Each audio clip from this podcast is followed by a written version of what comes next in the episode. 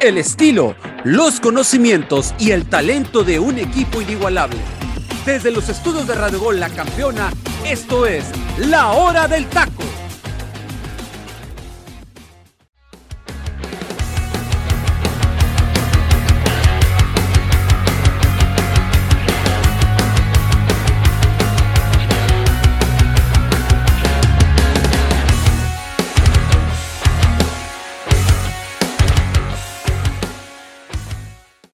Buenas tardes para toda la gente y bienvenidos a una nueva emisión más de la hora del taco y buenos días para la gente del Pacífico. Esto es, repito, la hora del taco en su misión de lunes 23 de mayo del año 2022. Le mando un saludo en este Día del Estudiante a todos mis alumnos. Hoy es el Día del Estudiante. Felicito no nada más a mis alumnos, sino a todos los alumnos en general.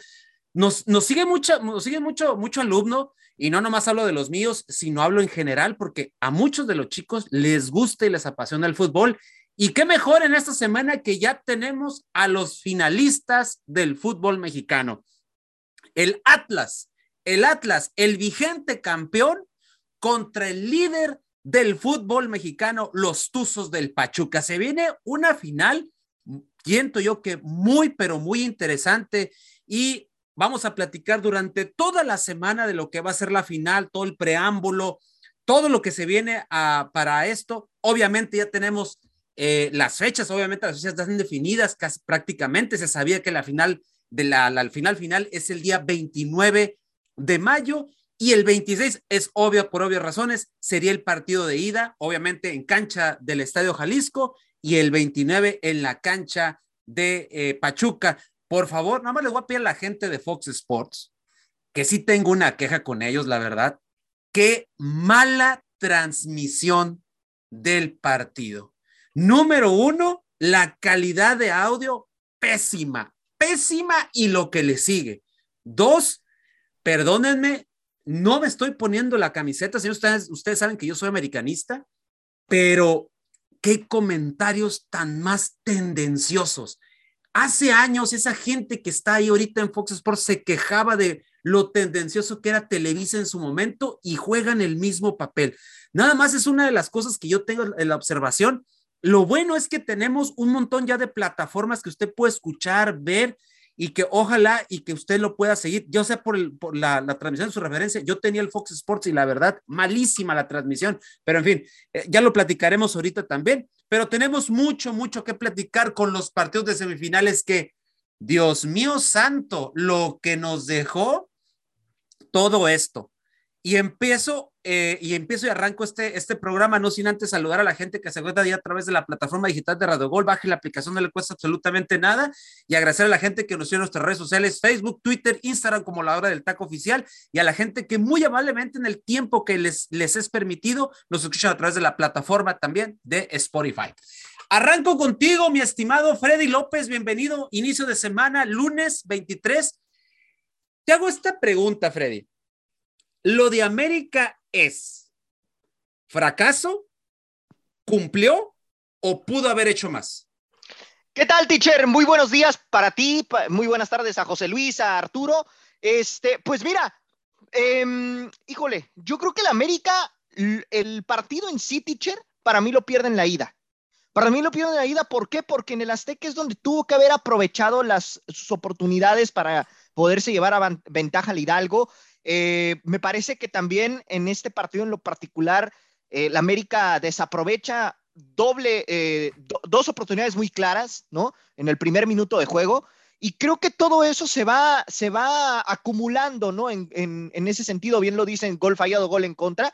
Y al América eso le termina pesando, ¿no? O sea, las oportunidades que no convirtió en el Azteca, sumado a las oportunidades que no convirtió el ayer en el Hidalgo al arranque del partido, fue lo que lo terminó en cierta manera matando en la eliminatoria, ¿no? Realmente eh, creo que el Tan Ortiz va a tener un buen proyecto con este América. Realmente no lo había hecho mal en el sentido de que los resultados se le estaban dando, ¿no? El tema aquí es que ya en una eliminatoria definitiva, pues eh, el América prácticamente mostró una cara, me atrevo a decir, igual que en las eliminatorias pasadas, ¿eh? un América que, que a pesar de que luchó en los primeros minutos, después de los goles de Pachuca, después del segundo gol sobre todo, este América se cayó por completo y no supo revertir la situación. Entonces, para mí, en este momento, creo que el América sí pudo haber hecho algo más por lo que hizo en el Azteca y por lo que propuso en, el Hidalgo en los primeros minutos. Y al final, pues bueno, este Pachuca demuestra de qué está hecho y por qué merece ser el finalista del fútbol mexicano. Y ojo nomás, teacher, ahorita, ¿eh? Este Pachuca ya lo, lo poníamos como candidato al título, me parece, me parece que ahorita va a estar interesante la situación porque también Atlas, después de lo que vimos en el Jalisco, en el partido de ida, da mucho que pensar en favor del conjunto rojinegro, ¿eh? Ok, mi estimado Arturo Vázquez, mejor conocido como el Tocayo, dividido en dos corazones, uno chiva y el otro rojiblanco. Eh, bienvenido a una nueva emisión más de la hora del taco. Mi estimado Tocayo, ¿lo de América es fracaso, cumplió o pudo haber hecho más? ¿Qué tal? ¿Qué tal? ¿Cómo estás, teacher? Muy buenas tardes a toda la gente que nos está escuchando. Gracias por seguirnos. Saludo a Freddy y a José Luis rápidamente. Mira, teacher, es un fracaso hay que decirlo así, es un fracaso porque este plantel estaba eh, planeado llegar a, la final y, si no llegas a una final y no la ganas también es un fracaso. Para mí es rescatable lo que hace el Tano Ortiz con este plantel porque sabíamos lo que había pasado con el América y se mete ahí, ¿no? Se mete ahí entre los cuatro mejores, no le alcanza para más, tiene chispazos de buen, de buen fútbol por momentos, pero es clave, ¿no? La jugada que, que falla Diego Valdés es importante, es clave para el partido porque pudo haber cambiado el rumbo a, este, a esta final para que el América pudiera pasar a la final, perdón. Pero sí, para mí es un fracaso, teacher, es un fracaso y ya lo hemos comentado, Pachuca era amplio favorito sobre el equipo del América, que si bien este, luchó, eh, buscó la forma, no le alcanzó, no le alcanzó, no supo descifrar al equipo de Pachuca. Pachuca lo fue metiendo a su ritmo de juego, a como ellos les convenía, Correcto. Y aquí, aquí es lo que dejaba dudas el primer partido de Pachuca, ¿no? Eso fue lo que tal vez ilusionó un poco al, americanismo, que el primer partido ya en el Azteca Pachuca dejó mucho que desear, pero completamente le cambió la cara ahora eh, Pachuca como local, con el apoyo de su gente, y lo fue llevando, lo fue llevando a la América, fue haciendo su planteamiento, tocar el balón, distribuirlo, eh, ganarle las espaldas a los laterales del América. Creo que les hizo mucho daño este jugador Romario, que les hizo, este, lo traía vuelto loco ahí a, Jorge, Jorge Sánchez. La verdad que por varias, varias, este, momentos lo vimos que sufrió la saga americanista y, pues bueno, este, creo que, que sí es un fracaso para mí lo que le pasó al América. Correcto, mi estimado Tocayo, y le doy la bienvenida a José Luis Macías Santa Cruz, mi estimado Tijuano en el Chilango City. ¿Cómo estás, José Luis? La pregunta también es para ti, mi estimado José Luis. ¿Fracaso? ¿Cumplió o pudo haber hecho más las Águilas del América? ¿Qué tal, teacher Delfino Cisneros? Un gusto estar otra semana más. Feliz inicio de semana a mis compañeros y a toda la gente que nos sintoniza en otra emisión más de la hora del taco. Mira, hablando en cuestiones institucionales, es fracaso de las Águilas del la América no estar en otra final más y estar luchando por el campeonato. Por cuestiones de cómo el Tan Ortiz tomó al equipo y le dio vida y le dio ilusión a la afición, yo creo que realmente puede ser una temporada rentable. Pero realmente ya pegándonos a lo que es el nombre Club América, es fracaso. No hay otra palabra para describir realmente este proceso. Y te digo proceso porque bien lo acabo de comentar mi compañero Arturo. Realmente la planificación con estos refuerzos que tuvo en la temporada, con Cendejas, con Diego Valdés, con otras pocas incorporaciones no tan mediáticas, sabiendo que el golpe mediático era en estos dos futbolistas, hablando de Jonathan Dos Santos, de entre otros, realmente la plantilla estaba planificada para hacer un equipo a vencer y luchar por el campeonato. Lamentablemente las cosas no se fueron dando debido a que pues la plantilla no le respondió de buena manera a Santiago Solari en las primeras jornadas y con el Tan Ortiz se vio una cara diferente, se vio un planteamiento diferente, se vio una entrega de los futbolistas con la institución y el técnico interino, porque recuerden, ¿eh? aunque se diga que el Tano ya renovó o va a punto de renovar un año más. Aquí el problema es que todavía la institución no tiene nada fijo, porque habíamos hablado en el transcurso de las semanas que la, renovación se le debería dar al Tano, pero las formas importaban de cómo fueras eliminado en la liguilla.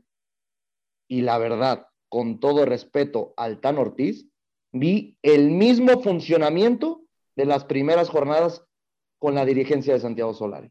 Así de que tendríamos que poner un poquito la balanza, ¿no? En cuestión de resultados y eso. Lo único justificable es que es la primera derrota del Tan Ortiz en la etapa como director técnico de las Águilas del América.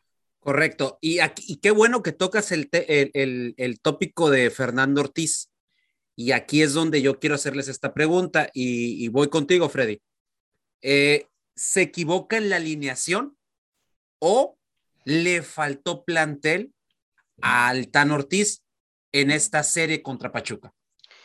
Híjole, yo siento, teacher, que va más por el tema de en sí la alineación, ¿eh? Yo siento que este América en sí en plantel no estaba tan debilitado. Creo que el equipo eh, tenía a los elementos eh, adecuados para poder encarar este, este duelo, pero me parece que el plan que implementó el Tano no fue el óptimo porque a pesar de que salió proponiendo el partido, salió a buscar, salió y tuvo oportunidades ahí para, para convertir, eh, pues a partir de, del, repito, el gol de Pachuca, este América lo vimos en la misma postura que, como bien menciona ya José Luis, que le vimos al inicio del torneo. Entonces yo siento que va más ahí por un tema táctico que, que no supo revertir ese gol en contra. Y bueno, eh, si en, realmente en esta, en esta situación, pues el equipo eh, termina siendo inoperante y a final de cuentas, el resultado ahí está. El América queda eliminado por, eh, por simplemente no tener esa capacidad de respuesta. Correcto. Eh, Tocayo, ¿se equivoca en, el planteamiento táctico el Tano o, le falta plantel a este América? Yo creo que no se equivoca el Tano Ortiz porque él considera a los jugadores que están en el momento. Él hace una alineación que le puede dar resultado, él le busca, le mueve, pero ¿sabes qué, teacher? Yo creo que tiene que hacer una reestructuración en general de este plantel del América, porque yo veo jugadores que no deben de estar en el América.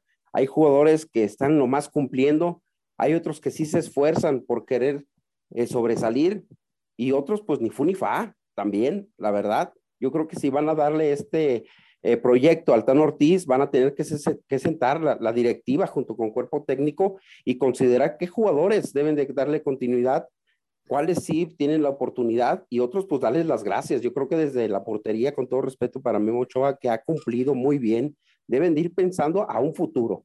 Bien dicho, Tocayo, ¿eh? Bien dicho. O sea, realmente desde la portería, la defensa, eh, híjole, hay jugadores que, que la verdad yo creo que ya deben de darle las gracias y, buscarle, ¿no? Porque si este América con este plantel no lo refuerzan bien, con jugadores que les, que les den, que les, que les rindan realmente, eh, pues van a estar ahí nomás compitiendo, compitiendo sin buscar el, campeonato, ¿no? Que es lo que temporada con temporada, tras temporada, tiene que buscar el América. Ya tiene cuántas temporadas que el América, pues no llegaba a una semifinal y cuántas que no ha ganado una final. Es difícil, en nuestro fútbol mexicano realmente es difícil ser campeones, pero sí debe de sentarse el América, eh, su directiva con el nuevo director técnico al que elijan y reestructurar todo. José Luis, eh, sabiendo que obviamente eres un americanista y eres un americanista, la verdad, con los pies bien cimentados en la tierra, no como cierto americanista que tenemos en el equipo y que se pone la camiseta antes de analizar este, con el cerebro y no con el corazón, y ya saben a quién me refiero. Eh, saludos a José Ramón. No se vaya a retratado, ¿no? Me imagino que hablas del retratado. Saludos, saludos a José Sí, sí, sí. Y le dijimos, eh, mi gente, le dijimos que si quería entrar, pero hizo mutis el señor. Ya ven que hace una, hace una semana comentó que el América iba a ser campeón. Pues no está aquí el señor. Quién sabe si vaya a venir mañana. Yo lo reto a que venga mañana, ¿eh? Yo lo reto. Yo lo reto así, así literal. Yo lo reto que esté mañana en el programa de la hora del taco. A mí se me hace que no va a venir. Porque le faltan, le faltan, perdón José Luis, le faltan huevos, así literal, le faltan huevos al señor. Pero en fin. Este imagínate si se perdió con Pumas cuando decía que la universidad no iba a pasar al repechaje, imagínate con las Águilas del América. Así es. Eh, ahora, José Luis, eh, el Tano, ok, creo que tú y yo coincidimos. Creo que el Tano se gana su continuidad, ¿sí o no? Eh, José Luis parece que tiene un problema. Ah, de nuevo cuenta, José Luis, ¿se gana el Tano la continuidad en América? Sí, para mí sí. Correcto, yo también estoy con eso. Pero, pero José Luis, ah. aquí la situación es, dejamos al Tano Ortiz. Hay una reestructuración que tú y yo sabemos que viene, pero... El problema, teacher, que esa reestructuración no me pinta bien, ¿eh? Pero ¿quién es el principal, el principal, la principal dolor de muelas de este América? Mm. Tú y yo lo sabemos. Me, van a atacar. A mí me van a atacar. No me voy yendo, hablando de plantilla o en términos generales. En términos generales. En términos se va a quedar, se va a quedar y se llama Santiago Baño. Exactamente, exactamente. Aquí ese es el problema que yo veo con América. Eh, ayer vimos en, en, la transmisión que estaba eh, Emilio Escárraga, el dueño de, las Islas del América, en, la tribuna, y se comenta, estuve leyendo en redes sociales que eh, estaba enojado y que, y que por ahí no se sabe si bajó a vestidora a, regañar a los jugadores, pero si se va a hacer una reestructuración, como decía el Tocayo, dejar a, a Santiago Baños, yo creo que es lo, lo peor que puede suceder Cosa curiosa, compañeros, y la gente que nos escucha, ustedes tienen la mejor, la mejor opinión que nosotros también. Eh, curiosamente, cuando el América estaba en los últimos lugares, el señor Santiago Baños ni se aparecía. En la presentación de jugadores y todo lo demás, él nunca se apareció, si se acuerdan. Pero el América empezó con ese envión anímico y con ese envión de, victorias consecutivas y el señor empezó a aparecer hasta en los programas de las cadenas importantes, dando entrevistas. Yo espero que a partir de esta semana también empiece a dar la cara y empiece a decir qué fue lo que sucedió, que lo dudo mucho, José Luis, ¿sí no? Sí, no, no los va a dar. Nos tiene acostumbrados a esconderse Santiago Baños en momentos de cuando a la América se le tiene que criticar en términos generales, ¿no? Hablando de directiva, plantilla y, y de dirección técnica. Ahora, dejando un lado al América y dándole su lugar al líder del fútbol mexicano y que está y que llega a la gran final el equipo que mejor jugó, que mejor jugó y que mejor continuidad tuvo durante todo el torneo, que es Pachuca. Eh, Freddy, ¿Pachuca confirma que está para ser campeón del fútbol mexicano? Sí, teacher. Sí, sí, sí. ¿Por qué? Porque este Pachuca, Guillermo Almada le, le ha inyectado un estilo distinto, le ha venido a, a a plasmar esa frescura, ¿no? Eh, ya lo habíamos comentado, ese medio campo que tiene Eric Sánchez, Víctor Guzmán, Luis Chávez. Realmente, pues sí, lo dijiste, lo, tú lo dijiste, José Luis, tú lo dijiste y lo comentamos aquí en el programa, güey. Acuérdate, este José Luis, acuérdate que todo ah. el señor Freddy López, o sea, acuérdate. Obvio. Este, no, ese medio campo que tiene Pachuca es bastante, bastante bueno. Es un equipo que ya se adaptó a este sistema de Almada ¿no? Y le ha dado, le ha dado esa continuidad al equipo, un plantel eh, joven, con, paragado también con, jugadores de experiencia, que le ha permitido pues regresar a, algunos futbolistas que se habían perdido, ¿no? El caso de Nico Ibáñez, que cuando recién llegó procedente del Atlético de San Luis, realmente no fructificó en su primera temporada, ¿no? Ahorita prácticamente pues eh, ya, ya comenzó a generar goles, empezó a, a convertir, ¿no? Y una vez Hurtado que también le, hemos visto ese renacer al igual que a, Romario Ibarra, ¿no? Que Romario también al inicio de la campaña, eh, pues se había perdido el, ecuatoriano, ¿no? Y al final de cuentas lo ha, lo ha regresado a ese, a ese Romario que, se le recordaba, ¿no? Cuando, cuando tuvo sus eh, temporadas positivas con Pachuca. Y bueno, me parece que ahorita eh, va a ser una final muy atractiva porque tanto Diego Coca como Guillermo Almada han demostrado el por qué están en esta final. Correcto. Arturo, ¿cuáles son las claves del contundente triunfo de los Tuzos del Pachuca sobre las Águilas del América? Eh, pues las jugadas claves yo creo que fue, es la contundencia, teacher, la contundencia que mostraron sus jugadores, la capacidad de poder resolver en el momento y también desde la banca, el director técnico hace un cambio estratégico de ahí de sacar a Hurtado con algunas molestias que se ve ahí eh, rengueando y mete a Navarro Sale el jugador del Pachuca molesto, pero el cambio, yo dije, a ver, es, muy temprano para, para, meter atrás o, al equipo de Pachuca, pero ganó la media cancha. Cuando América estaba un poquito mejor eh, teniendo ese control del medio campo, mete a Navarro y se hace ya dueño del partido del equipo de Pachuca. Entonces, eso te habla de la banca que tiene la capacidad, y ojo, eh, utilizó a ocho canteranos, el, director técnico, ocho canteranos, o sea, chavitos que tú los veías con el número 226, el 190, el 165, o sea, chavitos que realmente están demostrando ya a su corta edad una buena, este, un buen nivel. Entonces, realmente yo creo que también eso le ha inyectado este director técnico al equipo del Pachuca, que realmente es un equipo contundente, ¿no? Y que las dudas que teníamos en cuanto a la defensiva, las supieron corregir, las supieron corregir contra el América y este, eso es lo que le da el pase al equipo de, del Pachuca, ¿no? Ser contundente, manejar el partido a su ritmo y, este, aprovechar lo que el América dejó de hacer, que es ir a presionar, es ir a provocar el error en el equipo eh, rival. Y pues bueno, ahí ya no pudo hacer más el América. Correcto. José Luis, eh, los primeros 10 minutos América se miraba pues muy ofensivo y se miraba muy propositivo y metió en serios apretos al cuadro Tuzo, pero después de ahí ya no volvimos a ver al América. ¿Cuáles son ahora sí que las claves para la derrota del cuadro de Cuapa? No, las claves son, como bien lo podemos ver en el transcurso de lo que iba avanzando el partido. El América iba, entró sobrado, sin ninguna duda tuvo las oportunidades para irse adelante en el marcador, no las supo aprovechar. Ahí es cuando nos damos cuenta que el América realmente peca, ¿no? De no tener un delantero killer, un delantero que realmente te aparezca en los momentos importantes, como lo hizo el día anterior, el delantero que ya me querían retirar hace un, año, por ahí más o menos, ¿no? Que ya sabe, ahora ya estaremos hablando de eso. Realmente es lo, es lo que le ha pecado mucho a las Águilas del América, ¿no? No tener un delantero que aparezca en los momentos importantes.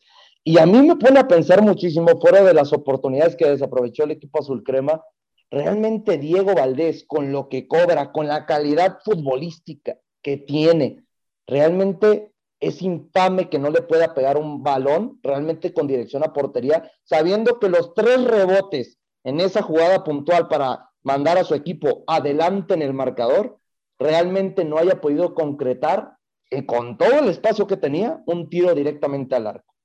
Poco a poco esas desatenciones, teacher, que como bien dice el refrán, ¿no? El que, el que perdona pierde, poco a poco fue apareciendo el equipo de Pachuca, tuvo más libertades y tanto estuvimos analizando de que pues sí, el América no propone, pero fuera de ese medio campo que sí ya nos tiene muy acostumbrados, como lo, nos dijeron nuestros compañeros, lo de Víctor Guzmán es increíble. Realmente lo de Víctor Guzmán para mí es es, es un futbolista que realmente si quisiera y tuviera los pies en la tierra 100% dedicados en el ámbito futbolístico, estaría en el viejo continente.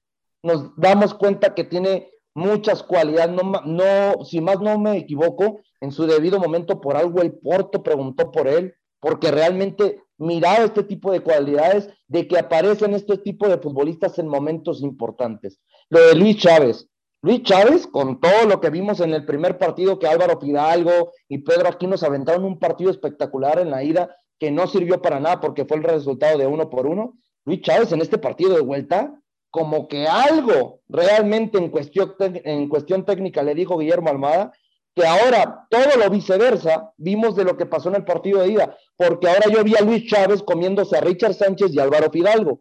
Realmente en cuestiones tácticas le enseñó Guillermo Almada lo que es disputar una liguilla del fútbol mexicano a Fernando Ortiz. Bien dices, ¿no? Las desatenciones de la América hicieron que el Pachuca subiera aprovechar ese momento de presión, ese momento de incertidumbre que tenía el equipo azul crema por tratar de conseguir un triunfo a como de lugar en el estadio de Pachuca. Cosa curiosa que hay que recordar, Pachuca no ha perdido en toda la temporada jugando de local. Es el mejor local de la presente temporada. Por algo, era algo que teníamos que tomar en cuenta que también el América no entraba como favorito, entraba tal vez como lo mediático por ser el equipo que es, por cómo reacciona normalmente en las liguillas del fútbol mexicano, pero malamente en los medios de comunicación nos olvidamos del que eh, fue el equipo más rentable de la temporada regular, que es el amo y señor de los Tuzos del Pachuca.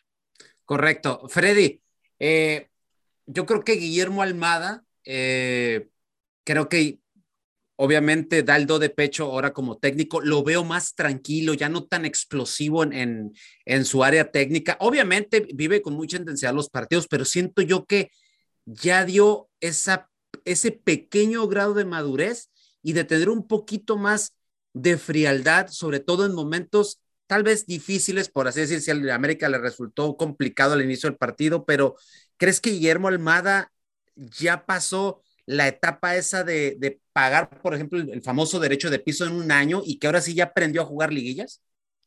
Pues yo siento que sí, teacher, digo, no es la primera liguilla que, disputa, eh, si bien es cierto, con Pachuca sí lo es, pero con Santos, si no me equivoco, ya había disputado dos liguillas anteriormente. Entonces creo que consecutivas, dos liguillas consecutivas y esta sería la tercera, entonces para en su carrera. Entonces yo siento que sí, teacher. Aparte, eh, este equipo en sí creo que lo se ve comprometido, le ha dado, repito, esa identidad, ha trabajado muy bien el tema de los jóvenes, que aparte es la filosofía de este equipo hidalguense, ¿no? Entonces yo siento que, que Almada en esta temporada sí sí puede dar ya mucho de qué hablar. Eh, creo que esta cuestión de de que cierran en casa la final les va a favorecer bastante. Y bueno, vamos a ver de qué es capaz en el partido, sobre todo de ida y en el Jalisco, ¿no? Que, arranca de visitante y que bueno, también hemos visto este equipo de Pachuca que de visita te propone bien los partidos. Entonces, creo que es algo que hoy en día ya no vemos tanto en el fútbol mexicano. Te proponen a veces de local y de visitante no. Pero este equipo hidalguense te propone los partidos en donde sea y, y bueno, me parece que eso Almada le puede terminar favoreciendo para poder buscar levantar el título el próximo fin de semana. Eh, Tocayo, sería justo, sería justo que Pachuca, siendo el número uno, el equipo más constante de la liga, el equipo que, como bien lo dijeron, lo, hemos dicho aquí, ahorita José Luis lo volvió a recalcar, el equipo que, juega eh, bien de local, que no ha perdido en todo el torneo, que como dijo Freddy, eh, en cualquier cancha ve y propone, ¿crees que culminará el torneo levantando el título? Es favorito, Tichere, ¿eh? porque cerró realmente con ocho victorias y dos empates como local. Realmente no conoce la derrota. Es un equipo que defiende muy bien, que ataca muy bien. Va a ser un lindo partido este de la final contra Atlas porque son dos equipos que tienen bien definidos sus estilos. El de Almada, darle mucha dinámica, igual lo hace este, también Diego Coca. Eh, los defienden bien ambos equipos, pero creo que aquí tiene mejor planteamiento el equipo de Pachuca. Creo que le mueve más eh, a sus jugadores, este, Almada. Si bien Atlas también ha utilizado a jugadores chavos de cantera, eh, pero creo que tienen un poquito de ventaja ser local y cerrar en tu cancha como local. Creo que esa es la ventaja que debe aprovechar el equipo de Pachuca. Aquí ya la final es al que meta más goles. Aquí ya el empate ya no cuenta por diferencia Aquí los equipos tienen que salir a buscar la victoria y eso va a ser lo bonito, que va a ser, va a ser una final yo creo que abierta para los dos, bien disputada y yo, yo me atrevo a decir que puede haber goles. Ahora lo vimos también ayer con el equipo de la América, que aprovechó muy bien sus oportunidades Pachuca. Entonces yo creo que sí, eh, es favorito el equipo de Pachuca sobre Atlas, pero pues hay que ver los partidos, ¿no? A ver, Tocayo, pero también depende mucho de Diego Coca de cómo salga a plantear los partidos, porque lo que vimos en el volcán es para reprobar al técnico argentino. De acuerdo, esas son las dudas que deja. Igual lo mismo Pachuca, ¿eh? Lo que hizo en el Azteca al primer tiempo dejó muchas dudas. No, yo creo que lo de Almada era más inteligencia deportiva, ¿no? Hablando de que sabíamos que el equipo que tenía que salir con la necesidad por posición en la tabla a conseguir un triunfo como local eran las Águilas del la América. Por eso le da tantas libertades. No sé si ustedes concuerdan de que cuando mete gol eh, Diego Valdés y le da a, favor a las Águilas del la América ese 1 por 0, realmente es cuando vemos al Pachuca que nos tenía acostumbrados a atacar, proponer. ¿Por qué? Porque sabía que lo que buscaba el equipo de Pachuca desde un principio, era no perder, era no perder, exactamente. Cuestiones totalmente distintas de que tal vez Diego Coca sí, ¿no? Se le hizo muy cómodo un 3 por 0, pero ese 3 por 0 por Cuatro, José Luis después, ¿no? Era 4-0, era ya 4-0. Pero, hablando del partido de ido, imagínate la soberbia tan grande que tenía el técnico de darle tanto respeto, porque para mí es darle demasiado respeto a un rival que sabes que tiene la mejor ofensiva de tu liga local, realmente es cuando pecas, realmente como entrenador, y por pocos minutos, por cuestión de segundos, podemos decir que Diego Coca está en una final del fútbol mexicano, porque estuvo a nada realmente de quedar fuera y fue no tanto factor, ahorita ya lo platicaremos. ahorita lo vamos a hablar. ya lo vamos a platicar, pero ahí también un tanto polémica la situación. Decisiones arbitrales también, por eso correcto. le, afectó al, equipo de Atlas, o sea, realmente. bueno, no tanto, no tanto ¿eh? directamente eso, ¿eh? pero más que nada por ahí. el, América, el, equipo de Tigres hubiera perdido el partido de cualquier forma, ¿eh? Independientemente de lo que hubiera pasado. Tranquilos, tranquilos. Ahorita, vamos a platicar de eso. Sí, ya sé que ya le traen ganas al otro partido, pero tengo que finiquitar esto. Bueno, con esto, pues Pachuca eh, avanza a la, por, por, ahora sí que por justo merecimiento. Pachuca, obviamente, era el amplio favorito en esta llave. Bueno, desde mi perspectiva, y lo, lo vimos platicando, eh, era si el América hubiera sacado la, la llave, o sea, hubiera sido una, una sorpresiva avance a la, a la final.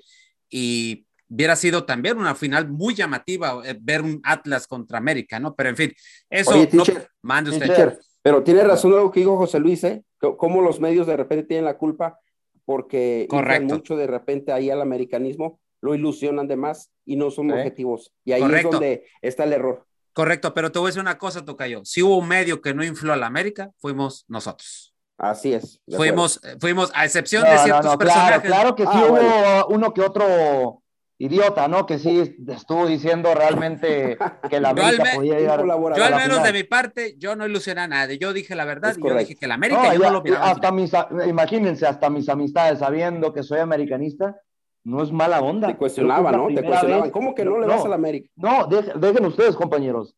Siendo analítico, pegándote a los medios, trabajando en algo que realmente no tienes que hablar con la camiseta, tienes que hablar con la mentalidad, conocimiento, desarrollo de estadísticas, todo lo que conlleva, ¿no? El trabajo de un periodista deportivo.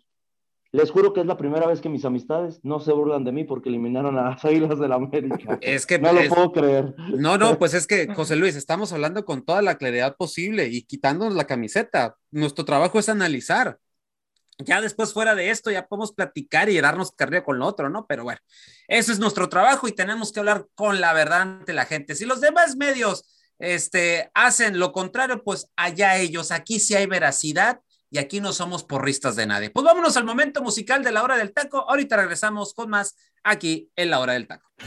Este es el momento musical de la hora del taco.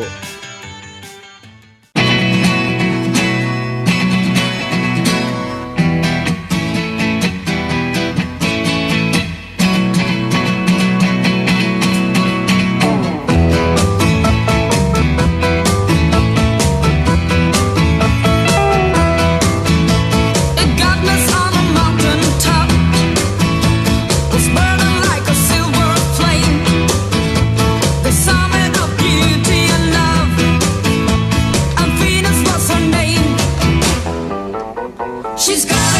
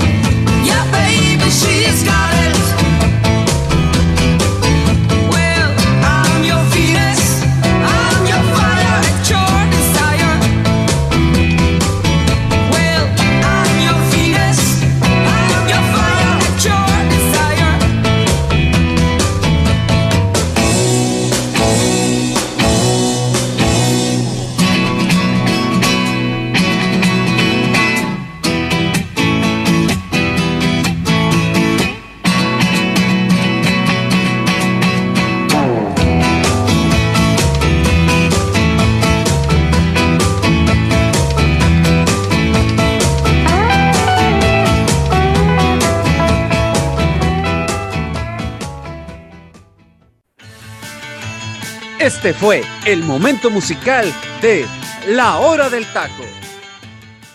Regresamos, mi gente, y esto fue el momento musical de la hora del taco. Les agradecemos que siguen aquí en la compañía de sus compañeros y amigos Freddy, Arturo, José Luis y su servidor. Eh, buen provecho los que ya están comiendo en el centro del país y pues los que están aquí en la sobremesa eh, echándose el cafecito, el postrecito acá en el Pacífico, pues muy buenos días y que tengan una excelente mañana y lo que resta del día. En el momento musical de la hora del taco tuvimos eh, la banda neerlandesa de Shocking Blue con la canción Venus del año del 70.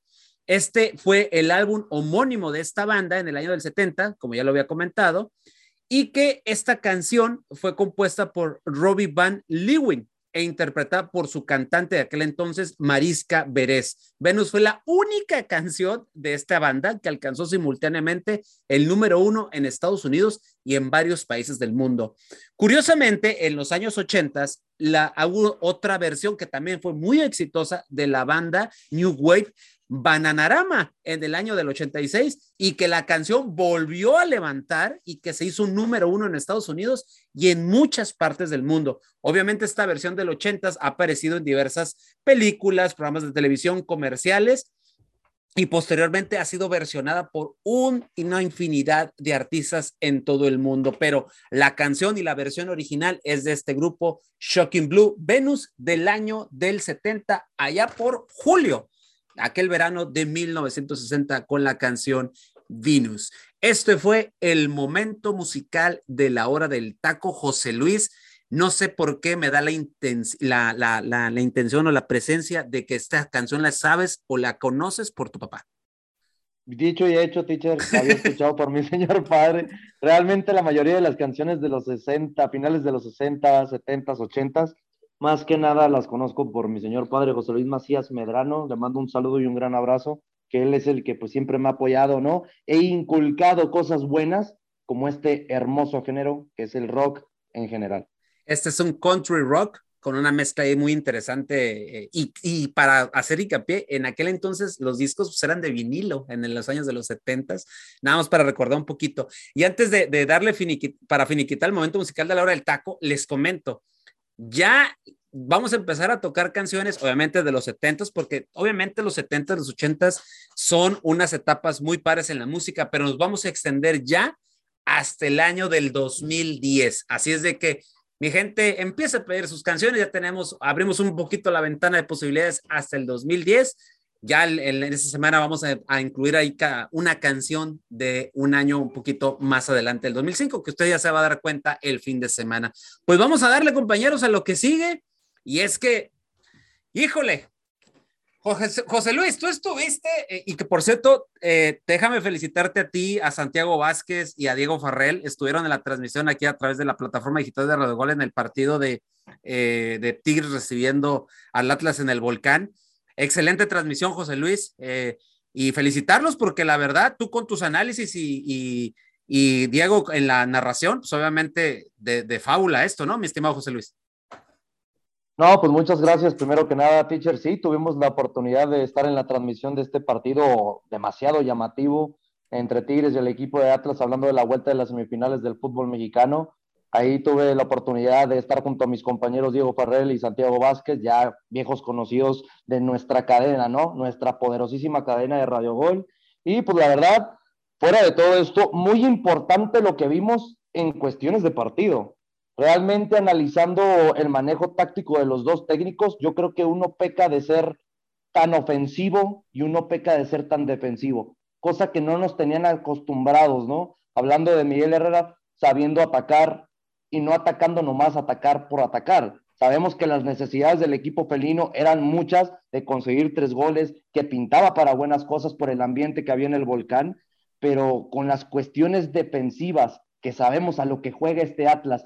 Si se dan cuenta, compañeros, en, en los primeros 45 minutos vimos la repetición de los primeros 45 en el Estadio Jalisco. Correcto. Vimos que el equipo de Tigres era el propositivo, el que buscaba la iniciativa de sacar un resultado y con esa libertad de espacios y sabiendo la desequilibridad que tiene Julián Quiñones junto a su acompañante Julio César Purch, la verdad aprovecharon de muy buena manera, yo creo, los espacios y dicho y hecho, ¿no?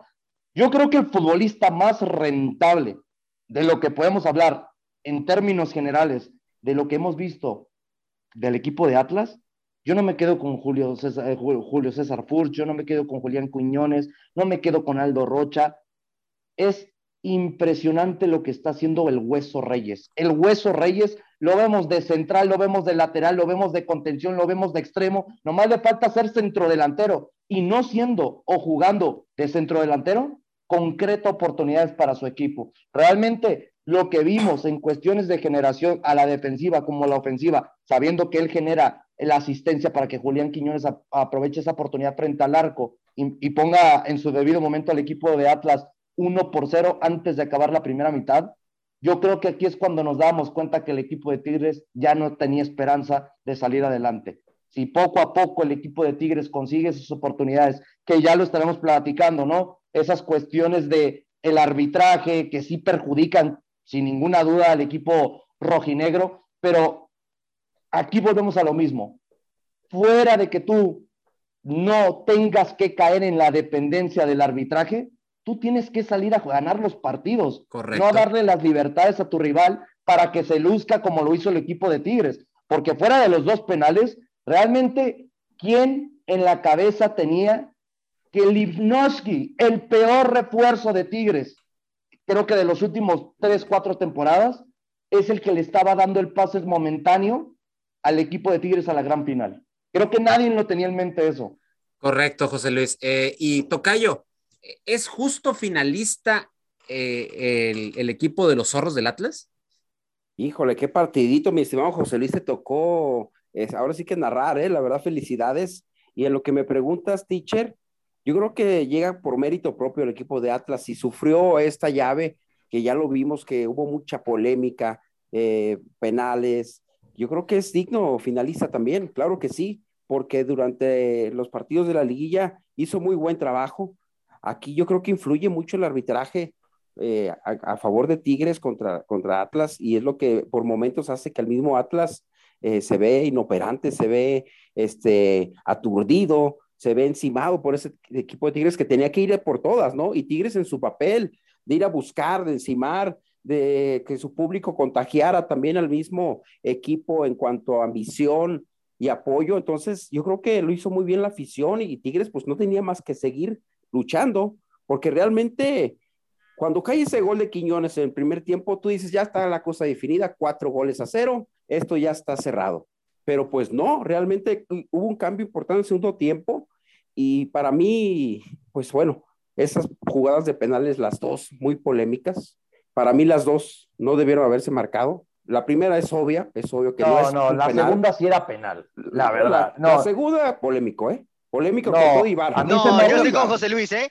Yo estoy con José Luis. La, primera, la, sí primera la verdad. La, primera, no. primera no hubo nada. No, la primera, es, con todo respeto a César Arturo Ramos, qué mentada de madre es que este va a ser nuestro árbitro que vaya a representar. Terrible. Terrible. es una mentada de madre. Ese, árbitro la expresión de, la castigarlo, ¿eh? Castigarlo. Porque... Le, lo deberían de castigar, no jugando la, no disputando la final, ¿eh?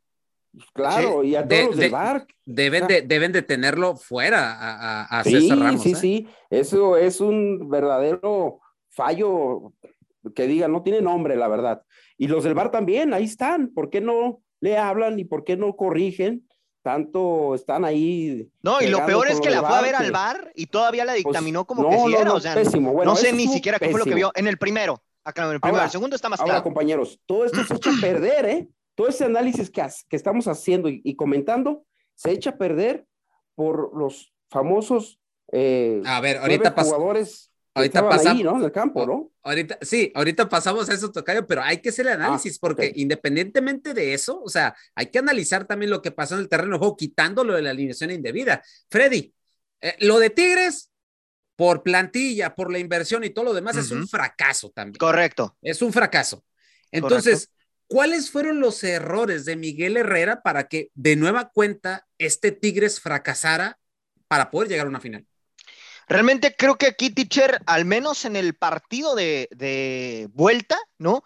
Tigres lo intentó, lo buscó, lo peleó y logró meter esos cuatro goles que parecía imposible que lo pudiera hacer. ¿Por qué? Porque el marcador global iba 4 por 0 al finalizar los primeros 45 minutos y en ese yo siento que se desespera se desespera al momento de querer ir a buscar mínimo ese gol que le pueda dar esa esperanza de revertir el resultado. Y bueno, caen en el error, ¿no? De, de, implementar este tema de la, de la, famosa alineación indebida por el cupo excesivo de extranjeros que, lleva, eh, que tenían nueve en la cancha, ¿no? Cuando eh, reglamentariamente, reglamentariamente, son reglamentariamente son únicamente ocho, ¿no? Entonces, ese fue el problema, ¿no? Creo que el error de Miguel Herrera eh, va más por un tema de desesperación, de tratar de sacar el resultado como diera lugar. Y cuando ya lo tenía, cuando ya lo tenía en sus manos, pues bueno, viene esta desatención en donde se comete este penal ya sobre el tiempo de agregado y pues le da por completo al traste con todo lo que se había intentado hacer en el terreno de juego.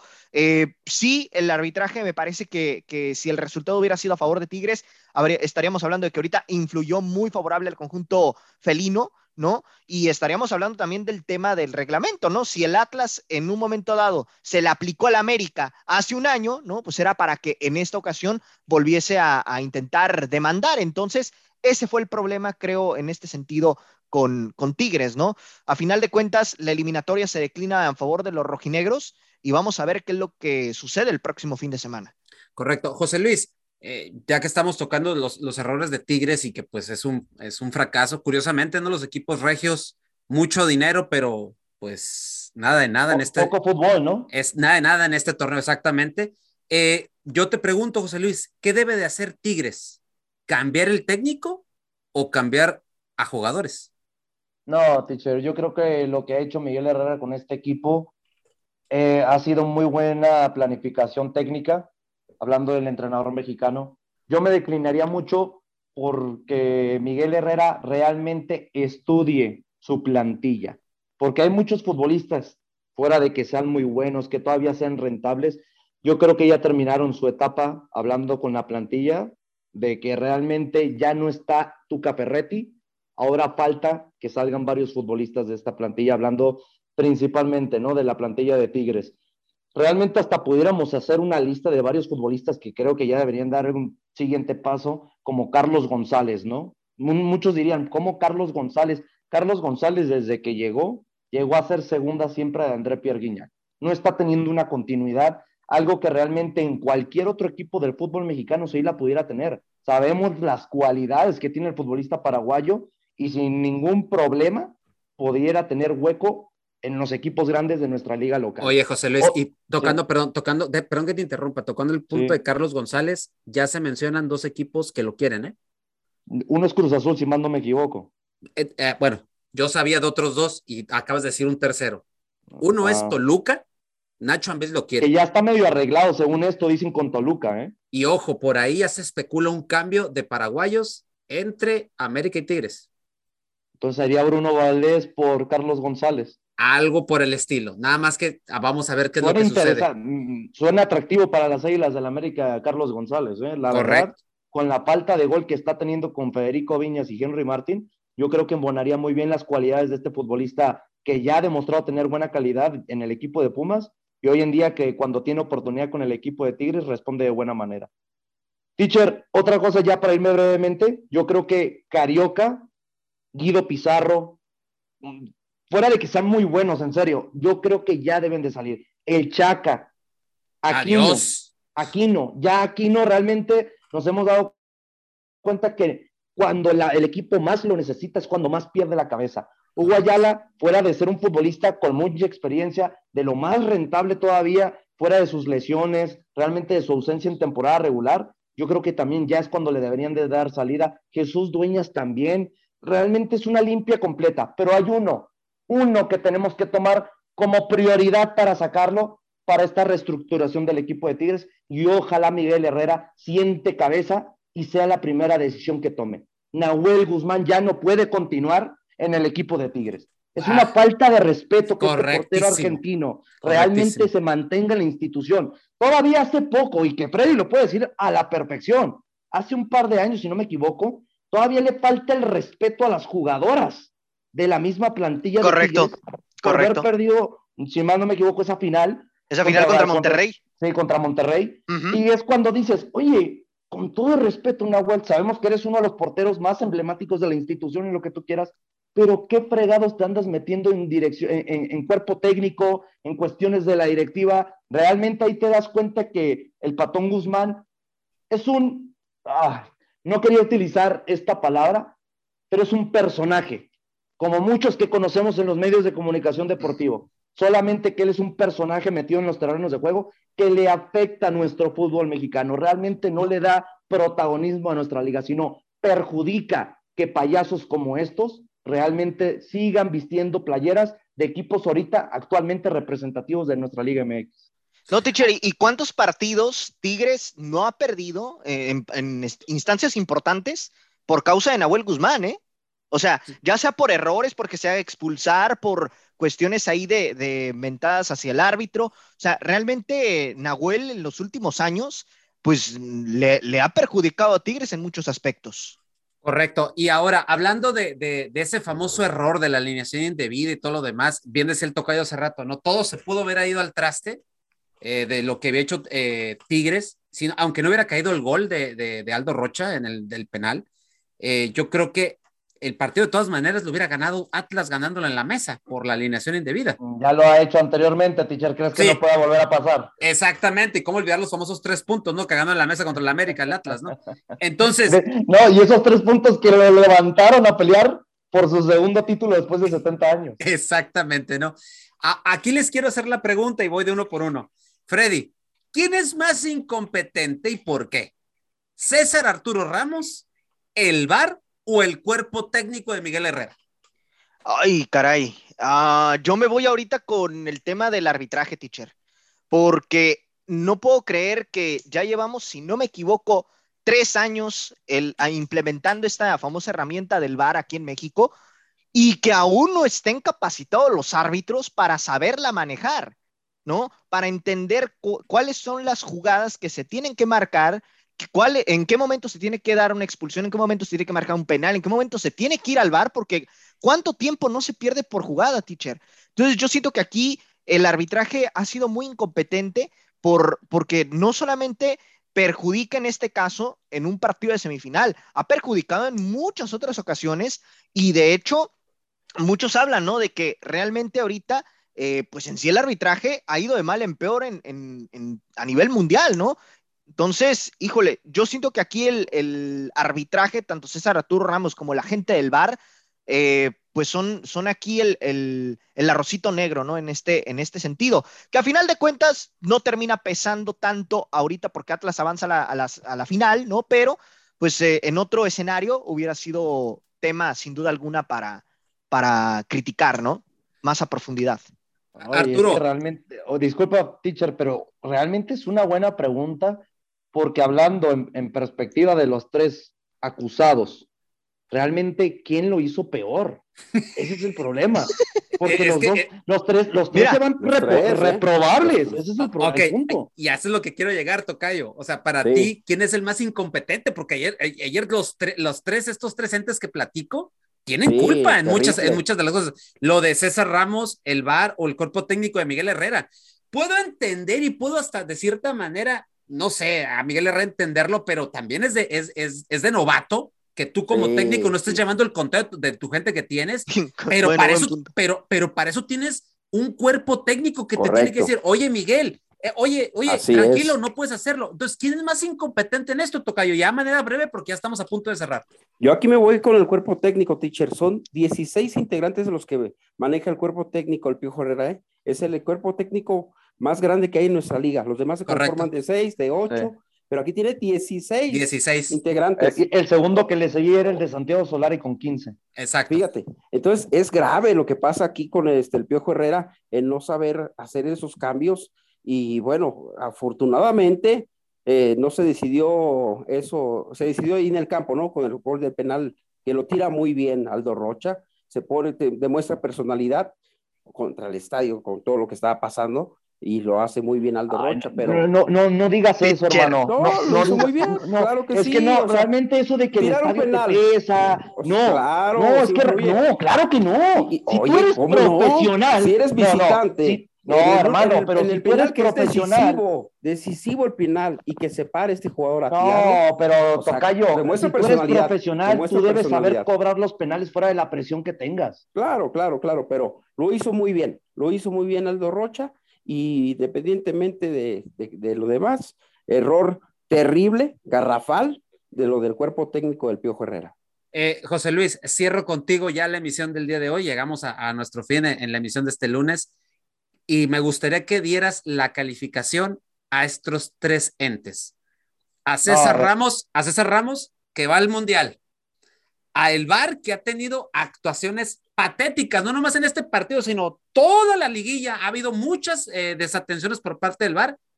Y a Miguel Herrera, porque lo que hizo, repito, es de novato.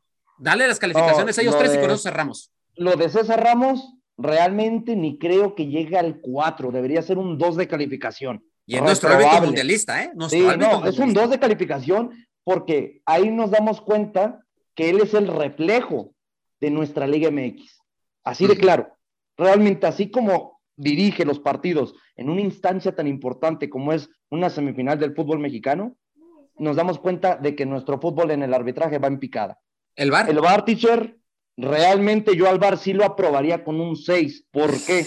Porque en jugadas muy Uf. puntuales, el VAR es el que le ayuda a Ramos No, para que vaya penal- a revisarlas. primer penal, Otra cosa- reprobado. Bueno, el penal No, lo decidió Ramos, no, ¿eh? No, no. fue el VAR. Exactamente. Fue el VAR. Gracias, Fred. Es que Ujú. aquí el Sí. punto es que el VAR le dice, ve, si quieres verifícala. Si Ujú. tienes dudas, verifícala.